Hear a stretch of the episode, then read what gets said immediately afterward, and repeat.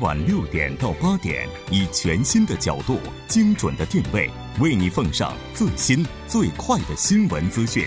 锁定《新闻在路上》。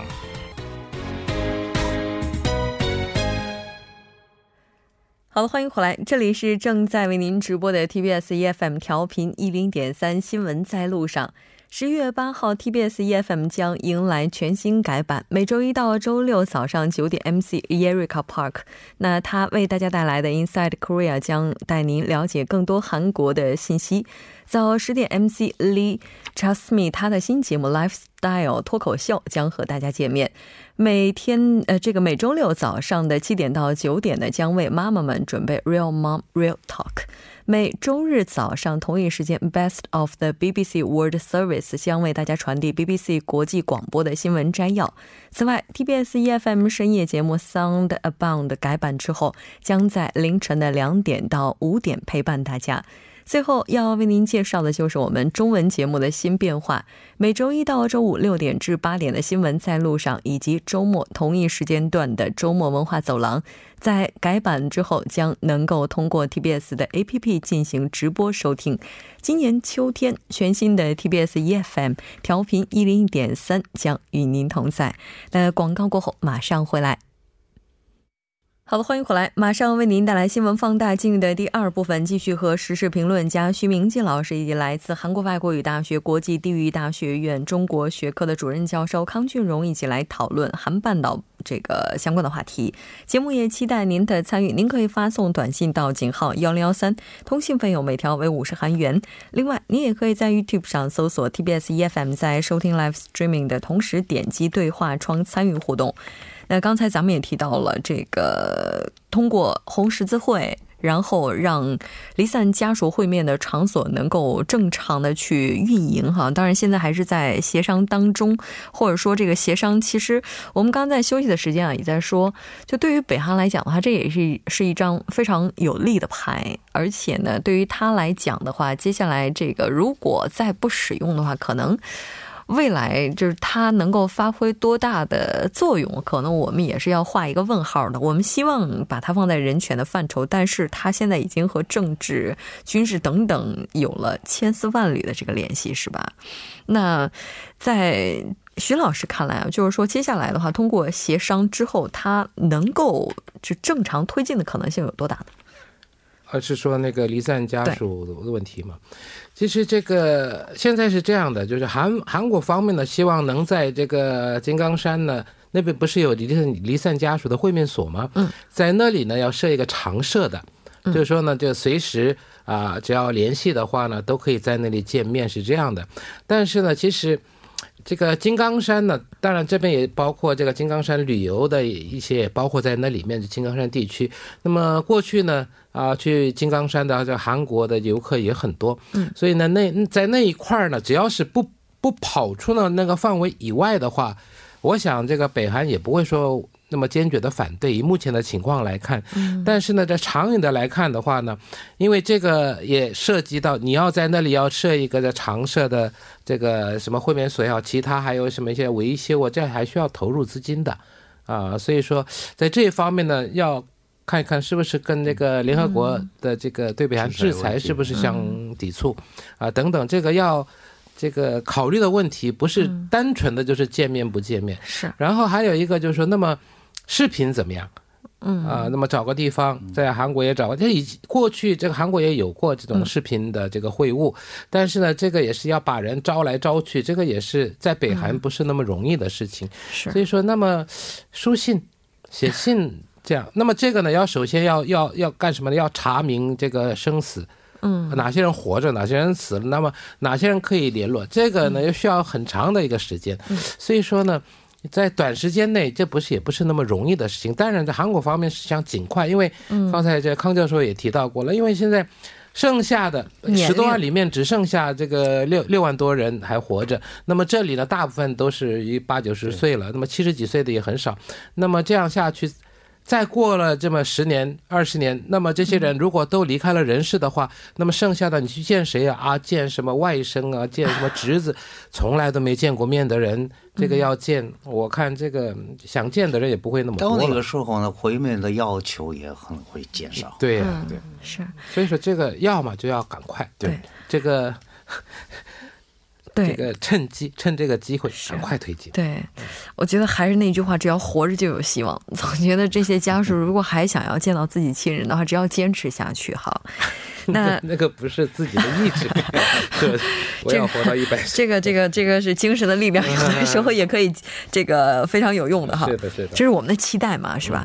这个其实半岛的局势哈，美国的角色是非常重要的，包括南北之间，就是如果想要推进下一步合作的话，包括对北制裁啊，这个美国在中间可以说它的角色影响力是非常大的。现在大家都在关注蓬佩奥访北，日程已经出来了，是对七号。他七号访问到这个北韩，他来之前六号先去日本，然后七号到八号在那个七号是北韩，七号晚上回来，然后那个到八号早上在韩国，八号到这个中国，所以呢，他这次这个趁这个机会，因为那个蓬佩奥访问，呃，这个北韩可能会见面金正恩。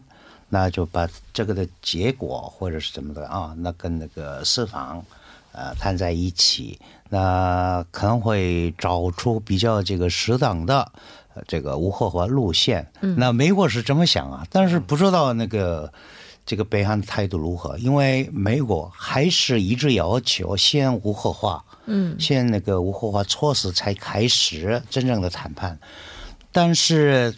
七号，他访问到这个北韩，可能会某种程度上来说，那个基本的这个呃内容是已经商定了。那但是北韩真正拿出他自己的诚意，或者是他真正的这个拿出一些无核化措施，这个还不知道。所以呢，这个很难确定。但是至少，那个文在寅的文在寅跟那个金正恩他们两个人的会晤啊。好像那个推动这个北美之间的这些桥梁，这是没错的。嗯，那所以我们这一次非常希望，那蓬佩奥访问，呃，然后那个得了这个好的结果。但是现在整个无核化，跟那个我们原来想象的这个无核化完全不一样啊！现在那个无核化的。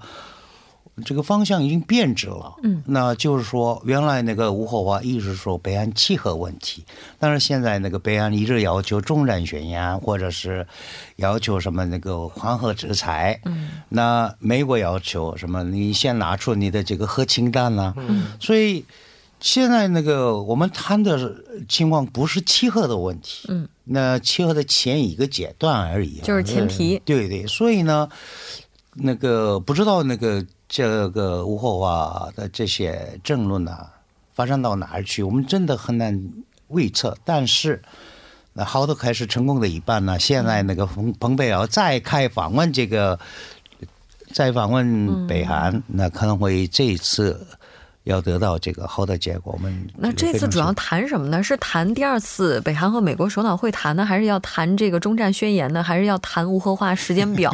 这这这个我们现在不要了。要谈什么呢？应该是统筹的谈吧。其实这个在过去一两个月里面呢，这个在这个私底下，因为这个北韩和美国有这种私下的一个渠道，对吗？有好几个渠道嘛。那么这些都是打通的，所以每天不是说每天就经常进行接触。所以呢，啊，大概啊这样子，我们这样做好不好？在达成了共识。所以说，这蓬佩奥。才去北韩，而且呢，在这过程中呢，已经说好了，你这次去肯定能见到这个金正恩。嗯，那么过他他这个上一次不是第第三次的时候没见嘛？啊，所以说这一次呢，那么如果见到了的话呢，那么除了这个所谓的这个无核化这个问题以外，那当然还会讨论这个第二次的双边的这个首脑会谈举不举行，什么时候举行，这个时候也会。有一个这个交代啊，问题是什么呢？啊，最近北爱的态度呢，又稍微又发生了一点变化，就是说，当然现在谈我们是谈，但是呢，其实我们这个也不说一定要执意的要求这个中战宣言。如果美国说你不想，我们也就不执意要求了。对，这个又不是什么赠品，又不是什么礼物啊！你你要给我什么，我再给你这个。他说我不要，我也就不要。这什么意思呢？就是这一次这个蓬佩奥到北韩去呢，那他们也会谈嘛。那么谈的时候呢，大概说我我可以放弃这个中战学，那么就是不签这个也行。对，不签也行。那不签的话呢，那你也没有什么好处。那么我们、我们看看嘛，较劲儿看看嘛。所以说，这个也是为了在这个谈判中啊，在占据上风的一种战略，也不一定啊。所以说这一次呢，当然基本上的已经谈了。那么这一次去呢，只要盖章就好。问题是这个能不能盖章，能盖什么样的章，这个才是重要的。嗯，哎，看到美国这边现在态度还是比较乐观的。不是不是乐观的，那至少这个特朗普也好，蓬佩奥也好，那个反正是他们跟一定跟那个北韩维持这些那个。沟通呃沟通的这个渠道管道，那这是非常重要的一个事情。但是其实美国的这个鹰派有些人，他们一直主张这个中战宣言，那是没那么简单的事儿啊。他这个后续的有些东西啊，那个跟美国的这个东北呀或者是东亚地区的这个军事安全息息相关的。嗯，所以中战宣言一宣布了，那当然这个。北岸是一直主张的是象征性的东西，但是如果一旦那个宣言中战，那么这个驻韩美军，当然这个金正恩驻韩美军的这个撤离跟这个没有什么关系，嗯，那北韩是没有关系，但是美国有关系，因为美国美国用这个驻韩美军的这个军事力量跟日本驻日美军，他们联系在一起的，他维持这个东亚地区的这个。呃，他们原来拥有的军事力量，嗯，那所以呢，这个特朗普他非常愿意，但是美国议会或者是有一些那个鹰派，他们如果北安真正拿出无货化的这个清单啊，或者是这些无货化措施，那可以接受，嗯，但是现在到目前为止。北安做的是都是未来核核的问题，嗯，现在已经有有核的，现在有的，现在那个核怎么样？你你好像有些专家说呀，那个二十枚到六十枚的这个核弹头，那怎么处理？他都没回答。所以呢，基本上这这次蓬佩奥访问呢，谈这些事情，如果这个我们讲这是一个前提嘛，front loading，那您。以往有的你的核问题怎么处理，有适当的这个内容的话，他们可能会那个达到某种这个共识，不然的话可能会那个谈断转。嗯，是的，但是不管怎么样，现在大家都还是挺期待，就七号蓬佩奥访北期间啊，大家能拿出一个怎样的成果的？非常感谢两位嘉宾，我们下期再见。好，再见。再见。那接下来关注一下这一时段的路况、交通以及天气信息。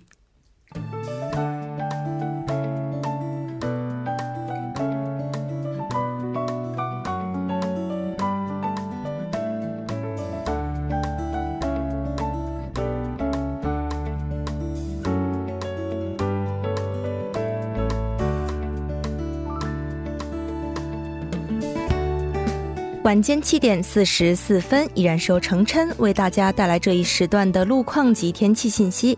我们先来关注一则交通管制的通告。受到二零一八首尔街道庆典的影响，首尔市的部分街道将会进行部分的交通管制。具体的管制区域是光化门丁字路口至世宗大路十字路口、世宗大路十字路口至大韩门前方这两条路段。具体的管制时间呢是十月七号早九点至晚间的十点为止。最后，我们再来关注一下天气。台风康尼继续北上，五号呢将会抵达韩国。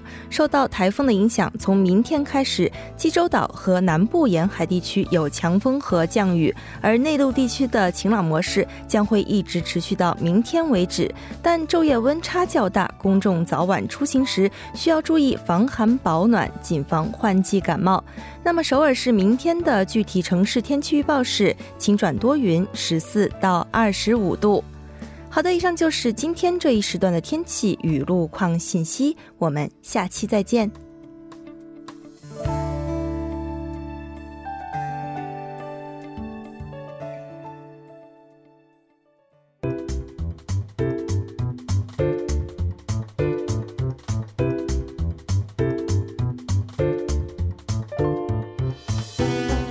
历史，横看新闻，解读新闻中的历史。接下来马上请出栏目嘉宾，来自幼松大学的外籍教授苏杭。苏教授您好，主持人您好，非常高兴和您一起来了解今天新闻中的历史。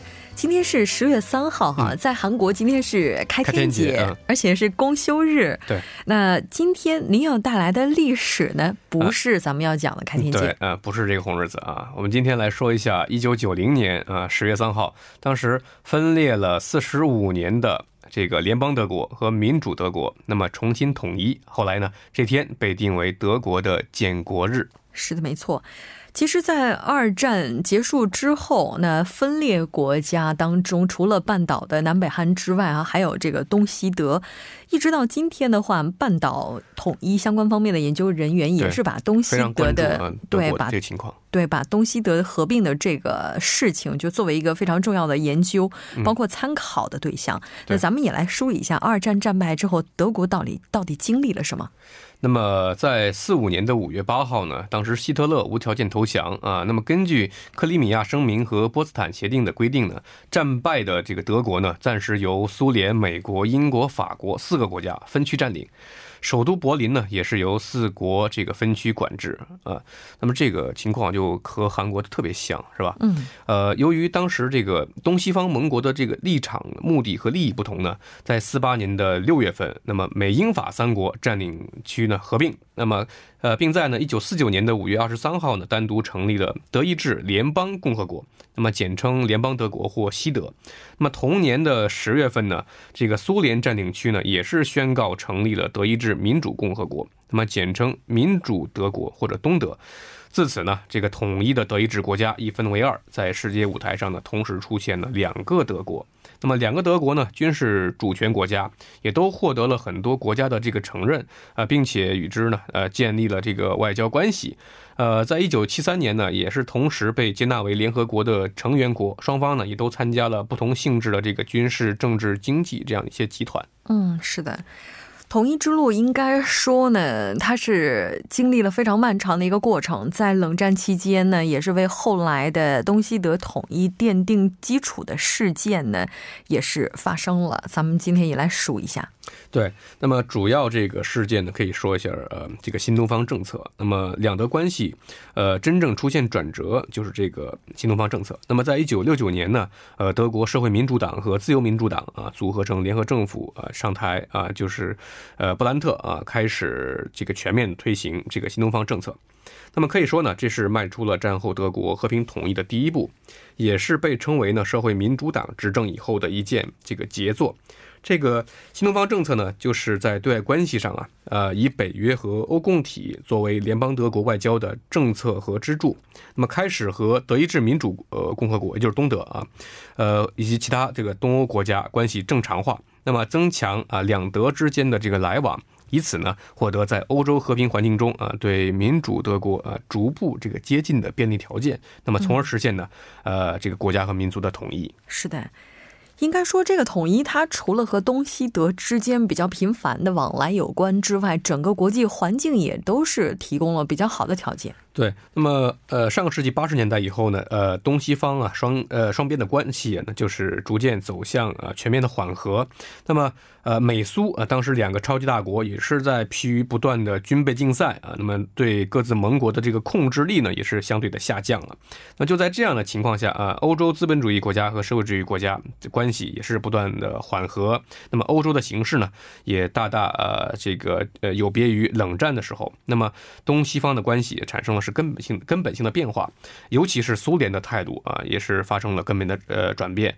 那么八十年代以后呢，东欧社会主义国家是相继变色啊，那么从而呢导致二战后建立起来的这个雅尔塔体系就开始动摇了。呃，二战以后呢，占领德国的呃这个美英呃美英法苏啊四个国家就开始改变，呃，他们从六十年代以来一直反对德国统一的这样一些做法。并开始这个协商，就为这个德国呃统一呢创造了很好的条件。嗯，是的。在统一之前，也就是八九年的时候，曾经发生了一个非常著名的事件，就是柏林墙推倒事件。对，这个柏林墙是德国在分裂时期啊，这个东德政府环绕西柏林边境修筑的呃全封闭的这样一个呃边防系统。那么全长呢是一百六十七点八公里，它的目的呢就是阻止东德的居民啊逃往西柏林，呃，就是前往西德。那么在八九年十一月的九号，由于当时呢有大批这个东德人啊经过匈牙利和捷克斯洛伐克逃往西德，那么新东德政府呢就开始计划放松对东德人的这个旅游限制。呃，那么由于当时这个统一社会党呃这个中央政治局委员呃这个君特沙博夫斯基啊，他们这个误解了上级的命令，就是错误的宣布柏林墙即将开放，那么就导致呢数以万计的市民走上了街头，拆毁了这个围墙。那么整个德国呢就陷入了一种极度的兴奋状态。那么这个事件呢后来也被称为柏林墙倒塌。嗯。无论是东西德分裂还是半岛分裂，它其实都是冷战的产物。那德国它是抓住了机遇，哈，在柏林墙推倒的一年之后是实现了统一，并且呢是在九零年，也就是九零年的十月三号，然后正式的建国。嗯，那么一九九零年的五月份啊，两个国家呢，两个德国呢，就是在波恩签署了一个协议啊，叫做《联邦德国和民主德国关于建立货币、经济和社会联盟的条约》。那么这个呢，也称为第一个国家条约。呃，那么这个是两个国家实现统一的一个重要步骤啊，因为从经济上呢，呃，就是加强了统一的这个基础。那么在政治上呢？呃，是八月份啊，两个国家呢在柏林又签署了一个条约，也叫第二个国家条约。那么九月十二号，在最后一轮的这个二加四外长会议上呢，两德啊，苏联、美、英、法外长呢共同签署了关于最终解决德国问题条约。那么这个条约啊，就批准了两个德国的统一。那么统一后，德国呃拥有完全的主权。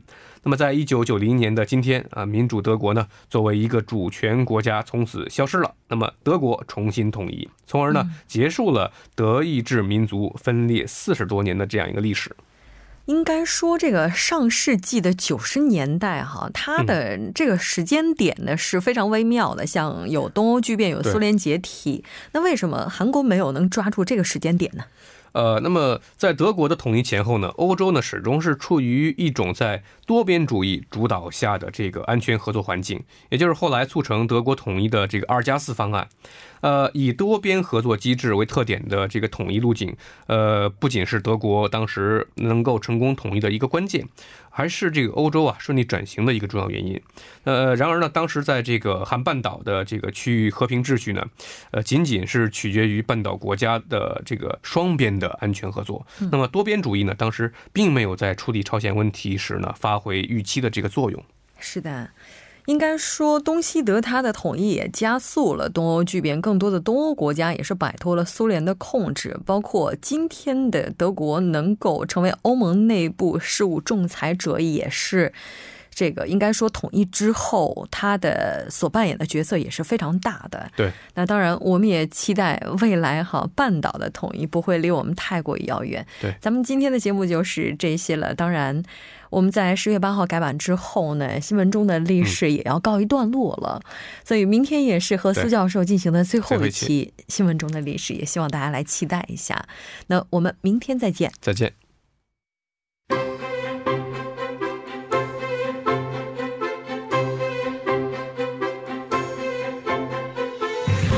闻在路上，在路上听新闻。您的点赞，您的回馈，是对我们最大的鼓励与支持。参与节目，您可以发送短信到井号幺零幺三，每条短信会收取您五十韩元的通信费用。另外，您也可以登录 TBS 官网三 W 点 TBS 点 s o r 点 KR 给我们留言。当然，在 Instagram 搜索 TBS CNews 也可以参与互动。新闻在路上，期待您的参与。